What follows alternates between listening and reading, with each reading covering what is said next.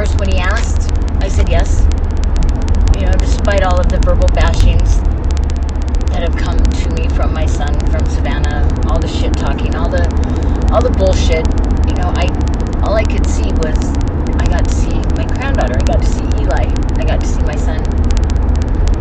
So I went down and picked them up, brought them over, and well, they never left. I didn't realize that they had been kicked out of Savannah's mom's house, you know, I was just initially happy to have them there. Um, the first night, I told my son, I said, you know, you can put the kids to sleep on my bed. You know, don't don't put them on the floor. I, I don't have a full size couch. I've just got a little love seat, and I didn't want the kids sleeping on the floor. So that kind of became the kids' bed. And Colby, who was there all day long, who was not working, who is finding was finding significance and importance in taking care of the children, which is important and significant. But I don't necessarily know that he was doing it because he loved them and because he wanted to be with them. I think it was something he latched onto that he felt gave him a reason to be there almost, you know, gave him, I don't want to say an excuse, but he said he watched the kids so that Savannah could work. Uh, they were there for maybe a month, about a month. Uh, it was real tight in there. It's a one bedroom. It's not a big one bedroom. And as it is, like, I had so many fucking buckets of china because I, for a long time, and even still, I'm fighting it. But I, I have an addiction to purchasing old china, and so I had lots of that stacked in boxes in my dining room. And over the next week or so, it, those stacks grew and grew because Colby and Savannah were bringing their things over. And I'm not just talking a couple clothes to get them through the week. I mean everything. I was starting to feel like I was drowning. I was literally claustrophobic.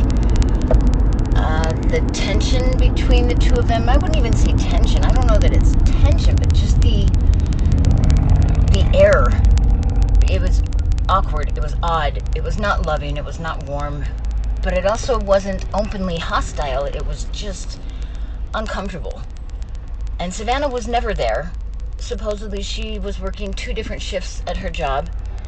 Uh, she would go in at 1 o'clock in the morning for her regular shift, where she would work a good six hours. Then she would come home. She would sleep for a couple hours. My son always let her sleep. She slept most of the time she was there, which wasn't often. And then she would get up about 1 o'clock and said that she was going to another shift at 3. Well, at some point, I sat them both down and I said, Look, you know, this will not work long term. There are too many of us here. They don't have three bedrooms in my apartment complex, but they do have two bedrooms.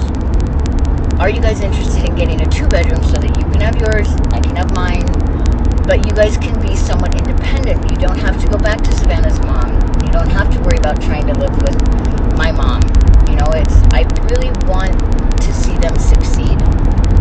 I love them so much, and I just want to see them do well for themselves, for their children, general.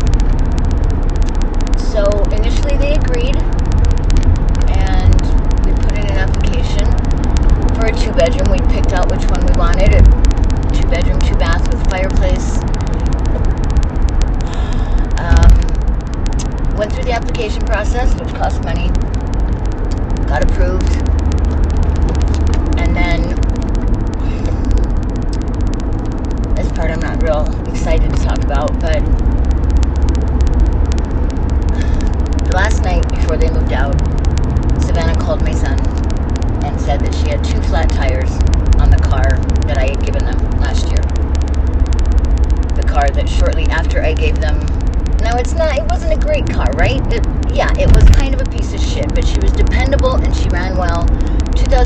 2002 Accord. I loved that fucking car.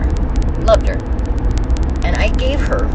No money asked. The only requirement I gave them was please get insurance on it and get it registered. Now, this was almost a full year since I had given them that car, and they still had not gotten insurance on it. It still was not registered. And she called Colby at about 10:30 on a Friday night and says that she's got two pup tires on the car. She blew out two tires. Colby then turns to me and says, "Oh, mom, I'm going to take your car." And I said, "Oh no, the fuck you're not. You're not going to take my car anywhere." I said, "I will drive you down there, but you are not taking my car." So I drive him down there. We get to Savannah. She claims to have fallen asleep at the wheel. Now, I don't mean to say that like she's lying, but she also had a bottle of vodka in the trunk. So I don't know. Either way, I know they don't have the car registered. I know they don't have insurance on the car. We are off of Parker Road, which is a pretty heavily traveled road. And I'm worried that the cops are going to pull over even just to see if we need help. So my son and I hurry up to change the tires. I'm feeling a bit of a loss because, well, yeah, the Accord has a spare, but my CRV does not. My CRV has a full size spare, and the tire sizes are different. So I am worried that, you know, we're not going to be able to pull this off. We're going to have to leave the car. But I got online, checked the bolt pattern. Yeah, it's not great to drive with that size tire on there, but it was enough to get us home. So we get back to my apartment. Savannah is still boo-hooing like poor me. I and I don't I do mean to say it like that, and I guess I know I'm being a bitch. But we fixed the problem. We changed the tires. We've got the car home. Like get over it, basically. Let's let's move on. And I kind of said something to that effect before we went to bed. You know, I said this turned out much better than it could have. No cops were involved. Nobody got a ticket. Nobody's going to jail. You know, we're good. I said maybe we can just drop that and and move forward. And you know, I think she knew I was talking to her, which I was. So we went to bed. Wake up the next morning. It's like 10:30. Oh, I forgot to mention the kids are not there the kids had gone to her mother's house that day. It was very strange because she moved in with me because she wasn't talking to her mother. So to find out the kids had gone there was odd. Colby didn't know they were going. The mother just showed up. Anyway, the whole thing was odd. So wake up. It's now a Saturday. And I'm like, look, you guys have the spare from my car on your car. So we need to get this tire, these tires replaced ASAP. I said, I'm going to go clean out my car, go vacuum it out. When I get back, can you guys be ready? We'll go to the junkyard. We'll get a couple tires. And we'll get this taken care of. So I go to clean out my car, vacuum it out. I come back, and Colby's sitting on the couch, and there are bags packed next to the door. And I'm like, son, what's up? And he goes, oh, Savannah's leaving. And something in my head triggered. And I, I will admit that, looking back, something was triggered. I'm thinking, wait, she fucking wrecked the car. How is she just gonna take off after wrecking the car? So Savannah comes out of the bathroom, and hindsight 2020, she was teary eyed, she was shaking. I said, Savannah, you're leaving? And I'm sure the tone of my voice was slightly hysterical because I've learned that's how I sound when I'm triggered. And she, if I had been listening, also sounded a little hysterical. And she was like, Well, look, look. And she starts to show me her phone. And I'm like, I don't fucking want to see your phone. And so I start into this, you fucking wrecked the car. You need to be the one to blah, blah, blah. It just got ugly from there. Um, we went back and forth. At some point, I tried to shove her out of the apartment. Inevitably, my son shoved me. I made them both leave, get the fuck out. They left. And I mean, they left. So, there I am once again, stuck dealing with the aftermath of me not being able to control my emotions.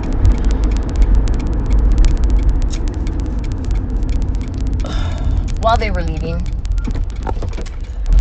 I hollered out to them, don't take that fucking car. You don't have insurance on it. You don't have it registered. You take the fucking car, I will report it stolen. So they don't. They empty their shit out of the car. They go. This whole time it's not dawning on me that I am, you know, that they're leaving. They're leaving, and now once again not going to be able to see my son. Once again, not be able to see my grandkids. But I'm still worked up in that emotional fucking bullshit state of mind where I'm just so triggered and mm. so anyway so they left the car but they took the key they took the key to my mailbox the key to my pool they you know they took whatever they had on them and i will never see them again. So i there have the accord in the parking lot. Plates are expired. That was another thing. I had talked to them because they needed to get their plates renewed. I said let's try to figure out which one of you is better to insure. Let's get the car registered. Well, that didn't happen. So now I've got the car sitting in my parking lot. No valid plates, no key, can't move it. And I, I'm basically, I don't know what to do. Because now they're gone. Her mother came to pick them up. They were pissed at me. Still are, I'm sure. And I, I, I don't know what to do with the car. So about a week goes by, and I go out there to check on the car, and somebody had tried to steal the car, is what it looked like. They had busted out the ignition manifold, basically. They, I mean, it looked like they took a screwdriver to the freaking ignition cylinder. And I am now unable to, even if I wanted to, move the car. Can't, can't do shit with it. 2002 Honda happens to be, or the Accord happens to be a special fucking year. And you can't just replace the ignition tumbler you have to get a computer chip because the key has a computer chip in it, the car won't start unless you replace the entire thing. So we're, you know, I'm looking at 350 bucks just for that. Okay. Well, when they moved out, that you know, basically they backed out on the lease for the two-bedroom apartment, and my apartment complex charged me $750 just to stay in my own fucking place. So I'm out 750. I'm out I'm, I'm thinking I'm going to be out that three something to fix the car. And finally, I'm just like, you know what? I'm not. Why am I going to fix it? I already have a car. I, I can't. I can't fix it. I I don't have the title because I gave it to them when I gave them the car. But long story short, I ordered a new title. I called up a junkyard,